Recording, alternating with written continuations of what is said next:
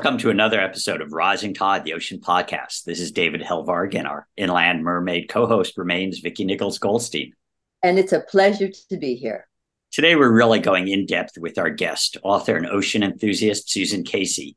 Susan's written three best selling ocean books, soon to be four. She's a former editor in chief of O, the Oprah magazine, and also an award winning journalist. Her latest book, The Underworld Journeys to the Depth of the Ocean, explores the deep sea that makes up 90% of our planet's living space and tells the fascinating story of her recent years researching, getting to know, and becoming part of the deep submergence community that she reports on. But before we get into where you've been and what you learned in the inky depths of our ocean planet, Susan, why don't you tell us how you first connected to the sea as a child in southern Ontario, Canada? Well, yes, I was inland and surrounded by lakes when I was a, uh, growing up in Toronto, north of Toronto, and was always really fascinated by the fact that it seemed that there was this entire parallel universe going on beneath the surface and you couldn't see it. You could, but once you went through that sort of looking glass, you'd be in this in this other realm where completely different rules applied. And I always found that incredibly fascinating, kind of scary was really scared of fish as a as a child and took actually well into my 20s before I kind of overcame my fear of fish. But how I got into the ocean was through open uh, competitive uh, distance swimming in open water races and things like that. And I was racing around Hawaii, would finally sort of open my eyes and notice how beautiful everything was. And my fear of fish was finally dispelled after I spent several years reporting, uh, hanging out with the scientists who were studying great white sharks at the Farallon Islands for my first book, The Devil's Teeth. Because once you've spent a lot of time around great white sharks, it's kind of silly to be scared of sunfish. Yeah, I mean, start with the biggest fish to overcome your fears. yeah, at, at, that point, I was okay with any kind of fish. So, and and that was also your first book, The Devil's Teeth, and then you wrote The Wave and Voices in the Ocean about waves, obviously, and dolphins. And what took you into the deeper realm, the depths of the ocean that you report on now? Well, I think, you know, I always wanted to write about it ever since I was out at the Farallon Islands. And that is some mysterious water. And on any given day, anything could pop through the surface. One day there were 40 blue whales lunge feeding, or there might be a 20 foot great white shark, or there might be a mako shark, or, you know, I was introduced to ctenophores and siphonophores out there, which are these uh, deep water gelatinous creatures that I had no idea existed. So the idea that there you know there would be uh, obviously a lot going on down there that we would never see really got my mind going about it but I'm glad that this was my fourth book because uh, it's a it's a big topic. I think you mentioned 90% of the Earth's living space, but the waters below 600 feet are actually 95% of the Earth's living space. So you know it's it's the vast vast majority of our planet. I don't. It's really hard to wrap your head around how immense it is. So it, it took me some time to get the confidence, to get the sort of the science contacts and background that I needed to be able to take it on but I always, always wanted to do it because it's the ocean writ large, right? It is the soul of the ocean. In reading your book, I was really fascinated when you were describing the Juan de Fuca tectonic plates and all of the things that are going on on the bottom floor. And I was really intrigued when you said something along the lines of this subduction zone is all in. And that means one day it will be all out. And we've all kind of been hearing about this potential earthquake or the tidal wave. So, t- what do you mean by that? I think that is so fascinating. Well, so uh, what's happening on the bottom of the ocean are the largest geological features are moving against each other and away from each other, and they're uh, the t- tectonic plates as they pull apart create new seafloor and mountains are squeezed on either side of it. So you get the mid-ocean ridge the earth's largest geological feature. Um, that's where you find volcanic vents and all the amazing animals and ecosystems that uh, live around them. And on the other side of the plate on one edge is pulling apart on the other side it's banging in to the plate next to it. It's it's butting heads with it. When that happens and of course, this is a, a credible amount of force is involved in this, but it's happening very slowly. One plate is driven down beneath another, and it eventually will sink back into the mantle. So one plate loses this wrestling match. And when that happens, the plates can slip and they're under such high tension. If they slip vertically, that's called a megathrust earthquake, and that will displace water vertically, uh, which causes a tsunami. So, not every kind of undersea spasm, earthquake related seismic spasm will cause a tsunami but that kind of the subduction zone slipping the plates slipping will. And there is that exact setup as you mentioned is right about 70 miles off the coast of the Pacific Northwest um, from you know Northern California all the way up to the southern part of Vancouver Island as the Juan de Fuca plate is being subducted beneath the North American plate. Um, and that's called the Cascadia subduction zone. So I think people in the Pacific Northwest are extremely aware of this. Maybe could be a little bit more aware of it, but starting to become very aware of it because uh, they know, scientists know that along that subduction zone, there have been 9.0 earthquakes. There was one about 300 years ago, 323 years ago to be exact, uh, that caused an incredibly large tsunami that went across the Pacific all the way to Japan. But more important, it would only take minutes, about less than 10 minutes, for it to hit the our own North American coastline in that region. So there's there is a real uh, urgency about understanding how this works, what might happen if it releases again. And right now, the plates are not moving at all because, and that's what I mean by all in, the Juan de Fuca is completely jammed except for one very small area uh, against the North American plate. So that eventually, that log jam will break somehow. Could be 100 years from now, could be tomorrow, but it's a, a pretty scary thought. So it's interesting in your book, you talk about the history of what we thought was in the deep ocean and kind of the myths and fears. And when scientific methods were developed, people still thought that as you went further down at the ocean, it became less sustaining of life and this dead zone. And then about 40 years ago, looking at a volcanic vent in the deep ocean, discovered until then we thought the world was photosynthetic, all life was based on sunlight. And then there was this chemosynthetic life around these vents. Maybe you could tell us like this other life forms that exist on our planet? Yeah, so there's really two sources of energy, uh, at least two sources. Uh, there's the top down from the sun and the bottom up from the thermal energy of the earth. And that you're exactly you're you're right. It was discovered in 1977 by scientists in the Alvin, and they they knew that there was some hot water coming out of the seafloor somewhere, but they didn't expect what they found, which was this thriving ecosystem of animals that nobody had ever seen before which I called a Star Wars bar scene ecosystem because they were just, you know, you have eight foot tall tube worms with blood red plumes and albino crabs, and they're all scuttling around in water that's 400 and 500 degrees Fahrenheit with all these chemicals uh, like hydrogen sulfide and all kinds of other chemicals that would be considered toxic to creatures on land. So um, it was an eye opener. It's like, okay, so here's another here's life taking a completely different approach.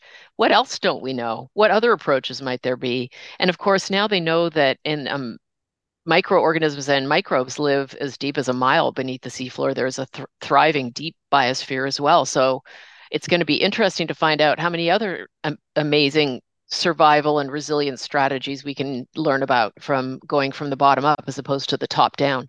And we talked with uh, in one of our earlier episodes with Don Walsh, who was one of the first two humans to go into the Marianas Trench back in 1960. Uh, he was a Navy captain at the time.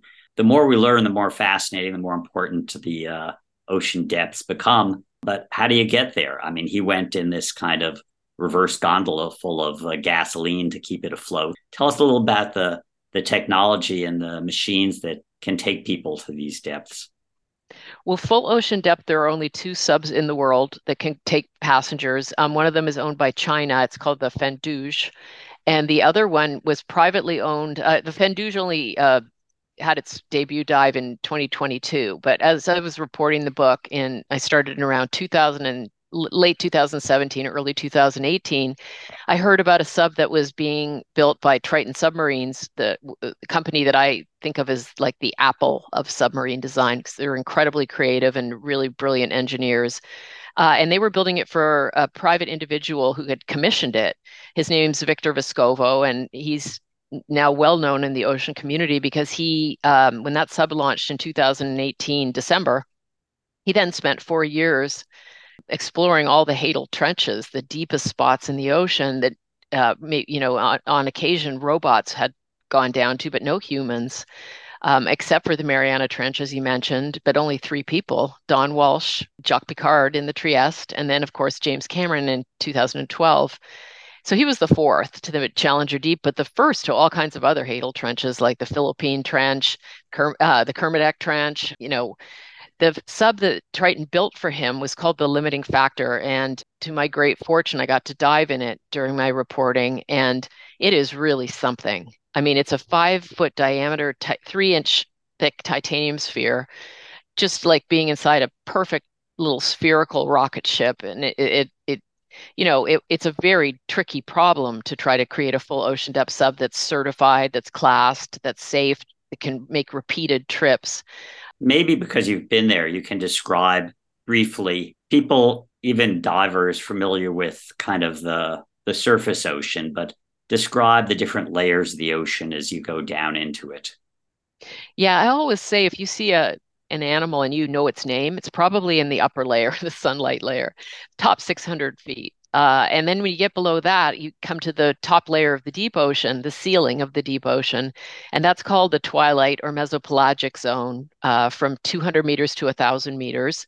So about 600 feet to about 3,300 feet. And below that, the midnight zone or the bathypelagic zone is from 1,000 to 3,000 meters, or about 3,300 feet to 10,000 feet. Below that is the abyssal zone, the largest ecosystem on Earth by far, uh, 10,000 to 20,000 feet, or 3,000 to 6,000 meters. And then below that is the Hadal zone, named after Hades, the god of the underworld, 6,000 meters to almost 11,000 meters. Uh, the Challenger Deep right now, best measurement that we have for the deepest spot is 35,876 feet. I don't know it in meters off the top of my head, but so almost 36,000 feet. And most of this blackness is actually filled with light, using light to attract prey or to escape. Tell, tell us what you saw there. Yeah, so the twilight zone is is a lively place, and it's full of creatures that have bioluminescent capabilities, and uh, about eighty percent of them. So it's you know it's not the, the case on land. We have relatively few creatures that light up, like fireflies, some fungi, um, some insects, some worms. Not that many, but in the deep, it's really it's a, a, key strategy for survival, and they use it for all.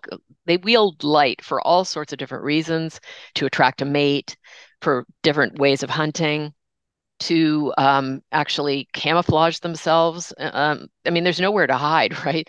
They can't go into a hole. They can't hide behind a bush. There's just they've got all these other ways of basically maneuvering through that zone, living, mating, hunting, avoiding becoming prey, and light plays a central role in all of that for them. Um, the bioluminescence continues through the deep water, but it is relatively uh, lessened at the at the in the Hadal zone. There is bioluminescence, um, but it isn't at anywhere near near the same sort of frequency or um, you know you don't get the same density of it that you do in the upper parts of the deep ocean, like the twilight zone and the midnight zone.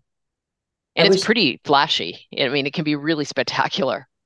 Yeah, I always tell people that the deep ocean is everything you love about the ocean, but add a few orders of magnitude. And my thesis when I went into this book was, you know, we always think going downward is trouble, you know, hell is down there. And we really want to go upwards. We want to expand. We want to rocket into space. We want to conquer. And going into the deep ocean is a journey into darkness, into, uh, you know, the unknown, into, uh, it's more of a journey of su- submission because we don't get to set the rules down there. It's 16,000 pounds of pressure per square inch at the bottom of the Mariana Trench, and there's no negotiating that. We recently had Tony Lawson, the chief engineer for Dura Marina, on the show because a lot of people think that it's going down in a manned or woman submersible is really dangerous because of the Titan disaster, the implosion of that vessel. But Tony was saying this is that was an outlier, that wasn't standard, oh, yeah. and that this is a a really safe safely engineered community, the submergence, the submarine community. You certainly would know about that. I agree 100%, but it isn't even a matter of opinion because um, statistically speaking, prior to the Titan, there hadn't been a fatality in a man submersed deep sea submersible for almost 50 years. So it's it, it is in fact uh, the safest mode of transportation on Earth. But the Titan was just an aberration. I mean, it, and everybody knew it was an aberration. And I think I was really um, interested to see if people could make that distinction when I went out on my book tour. And I think people really do understand. I think things like seeing that it was controlled by a video game controller and, you know, lights from Camping World and stuff, really people uh, registered that, but also it was made of the wrong materials. It was the wrong shape for the deep ocean. And that isn't, you know, it was a cylindrical shape because he wanted to get five people in there because that would make sense on his business plan. But the deep ocean doesn't care about your business plan. And once you get to, to the depth that they were at, 4,000 meters, um, if you want to have a cylindrical shaped hull, you're going to have an 80 ton, 80 ton machine because a sphere is the only shape that can distribute those pressures symmetrically and efficiently without creating a weak spot.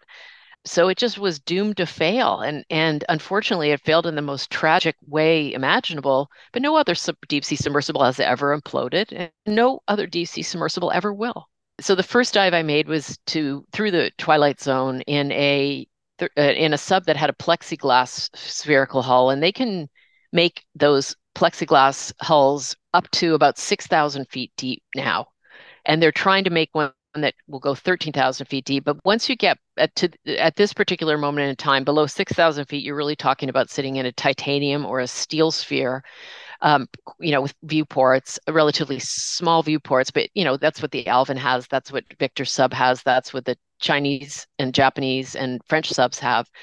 But so, but sitting in a plexiglass hull is spectacular because you feel like you're just floating in a psychedelic aquarium and you can see absolutely everything. Uh, so filmmakers love it and scientists love it. And there's obviously a lot to see in the Twilight Zone because um, i call it the Manhattan of the deep because there's there are more animals in the Twilight Zone. Many of them very tiny. Uh, as I said, 80% of them can light up and sparkle and glimmer more animals in that particular layer of the deep ocean than there are in all the other regions of the ocean combined. So it's a happening place. It's uh, it's cool to look at. You see all kinds of really amazing jellies and these tiny fish with giant teeth. And I mean, it's really something to see the Twilight Zone. And in that particular sub, you really get to see it.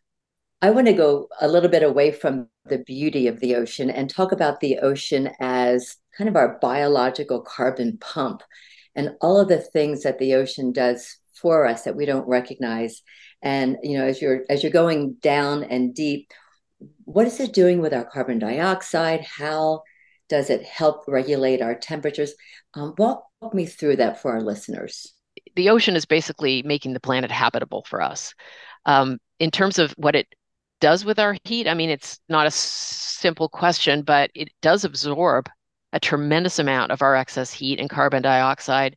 And one of the reasons it can do that, that scientists are really fascinated by at the moment, is th- those little tiny animals in the twilight zone. Every night, they make a pilgrimage up hundreds of feet, maybe even a thousand feet closer to the surface.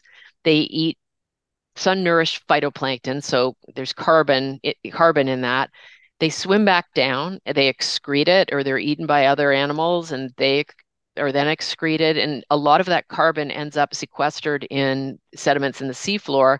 So it's out of it's they're shuttling carbon from the atmosphere into the depths uh, for some period of time, and with it's the world's largest animal migration. It happens every single day. It just it's a vertical migration, but they're also doing some pretty heavy lifting uh, to remove all this carbon from the atmosphere. So we have this intricate but massive system, this carbon pump, this this generator of climate and weather that's the ocean.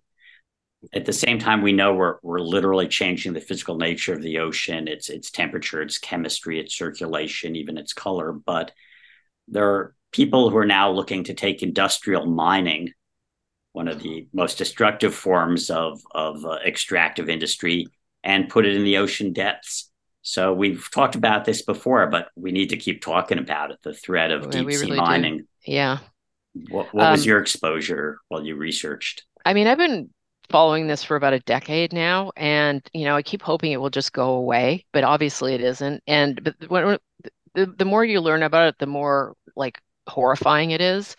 on so many different levels. Um, it is at its, I mean, it will, as you mentioned, the areas that they're talking about affecting with this are so vast. It's hard to even know where to start. I mean, it isn't happening on an industrial scale yet, but there are interests that really want it to. And um, when it does, the first area to be mined is likely to be this 2 million um, square mile area called the Clarion Clipperton Zone between Mexico and Hawaii. And they will be basically vacuuming these metallic nodules off the seafloor, taking the top few inches of sediment as well, blasting these nodules, the sediments, which of course are completely alive with microorganisms and all kinds of microbial life, um, all the animals that live under the nodules, on top of the nodules, inside the nodules. It all goes blasting three miles up a pipe to a ship where the met- metal nodules are taken. And then all the debris, which is, you know, animal and mineral, will be sprayed out at a depth of about 1,200 meters. So, in some of the clearest waters of the twilight zone, where all the creatures use bioluminescence to signal and hunt, mate, everything, the, so it re- represents this huge disturbance in a part of the planet that hasn't had a, these huge disturbances before. It's a disturbance of the ecosystem. It's likely to really affect the ecosystem functions, which we don't understand. It will certainly erase the life in the region of the ocean that they're mining because um, these nodules take millions and millions, tens of millions of years to form. So they're not coming back on any sort of human time scale.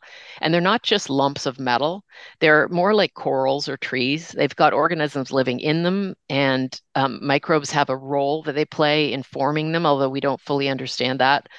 But you know, the, the notion that we have to go in and rake up the seafloor and throw up huge sediment plumes, noise, light, vibration we don't know the impacts. We don't know what would be lost. To me, it just is a type of insanity. And we have to, it's a wisdom test. And I honestly think that if we do this, especially, it, it, it, we won't even know what we've lost for one thing, but we really do need to pass a wisdom test one of these days. I really fear for us if we actually go forward with this. And I have to say, there's nothing of all the things that I don't like that happen in the ocean bottom trawling, plastic pollution, noise pollution, you name it. This just dwarfs them. Um, there have been six extinction pulses in planetary history, and at least one of them was caused by uh, huge emissions of methane from the depths of the ocean. So, more knowledge, obviously, more exposure to the ocean depths to understand that it is a delicate but vast living system. And I guess part of that, how we get that greater exposure, is through books like yours. Uh, I mean, I talk about the blue beat, you know, the only part of the ocean resources not fully exploited. It's good storytelling. What did you, uh, aside from two great trips into the depths, what what was your uh, best takeaway from this adventure slash uh, book research? I think it was that we we really don't know our own planet unless we know the deep ocean. I felt as though I was seeing parts of the earth and meeting the earth in a way that I never had before.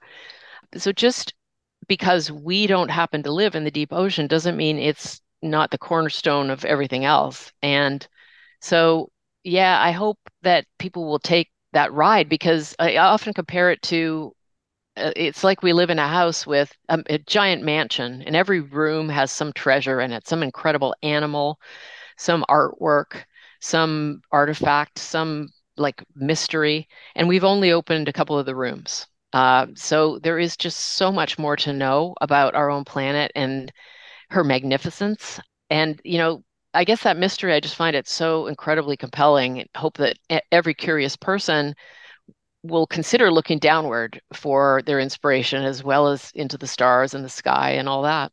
You said in some of your interviews that you need a certain amount of humility to adopt to our world and that it's an undervalued superpower.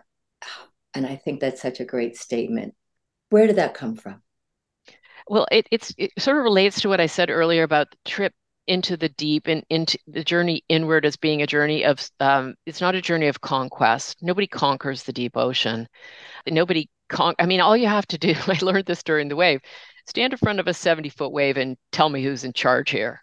Uh, so the the deep ocean is is that same equation on a very large scale, and you just can't help but see that we're not the only game on this planet. We're not the only important species. We are one beneficiary of all of this life and how it all manages to stay in balance and in a way that makes it perfectly habitable for us, but we're just a part of that. We're not in charge of it.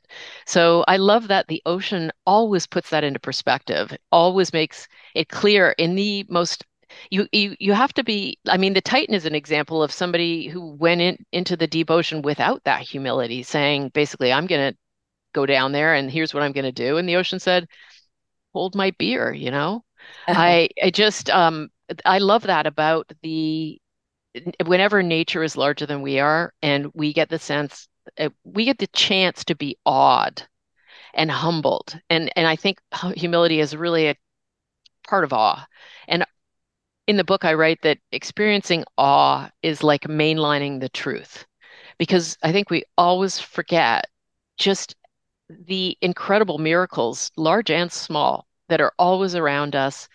And just for me, the ocean is is it's just the most magnificent mystery. Um, and to be able to observe it, I think, is just so humbling, deeply humbling. So, with that, we want to say thank you so much for being on the Rising Tide Ocean podcast. And thank you so much for yet another beautiful book. Thank you. It's a pleasure. Rising Tide is a production of Blue Frontier, co hosted by David Helvarg and myself, Vicki Nichols Goldstein, with support from Natasha Benjamin and Ellie Kurla. Rising Tide's editing services and technical support is provided by Studio Cape May. The theme song is written and performed by Ethan Kenbard. You can find Rising Tide, the Ocean Podcast, at bluefront.org or download it from Apple, Google, Spotify, or wherever you get your favorite podcasts. Off in the salty ocean, off where the waves roll free. The sparkling water rises, then crashes to the sea. Out amongst the breakers, you'll have no need to fear. It's true, it's the blue frontier. Tier, tier. Off in the salty ocean off to the blue frontier.